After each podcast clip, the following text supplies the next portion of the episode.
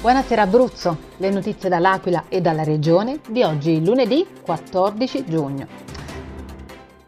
La scalinata di San Bernardino al centro dell'estate 2021, un luogo della cultura ritrovato come negli anni 70.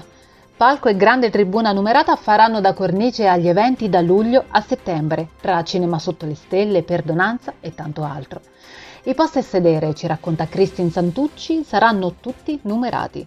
Ancora da definire l'esatta capienza del teatro a cielo aperto, dipenderà dalle disposizioni Covid che regolamentano la sicurezza in ambiti come questo. Sanità ore caldissime in regione per il destino del manager dell'ASL 1 Roberto Testa. Il direttore generale, se revocato, continuerà a percepire lo stipendio fino alla scadenza del contratto, ombra commissariamento per l'ASL aquilana.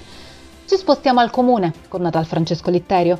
Riunione della Commissione Comunale di Garanzia e Controllo sui commissariamenti di aggregati e consorsi. Pratica a rilento, serve più personale. All'ufficio consorsi, controllo contratti e commissariamenti al momento lavorano in quattro. Inizieranno dal 1 luglio le vaccinazioni anti-Covid-19 nelle 225 farmacie abruzzesi che hanno aderito alla campagna. Le prenotazioni partiranno nei prossimi giorni e saranno gestite direttamente dalle farmacie che avranno a disposizione due tipologie di vaccini, una a vettori adenovirali come AstraZeneca e Johnson e una a RNA messaggero come Pfizer e Moderna, per consentire le somministrazioni a tutte le fasce di età a partire dai 12 anni. Diamo uno sguardo al meteo con le previsioni di meteo aquilano. C'è lo sgombro da nubi su tutto il territorio, temperature stazionarie.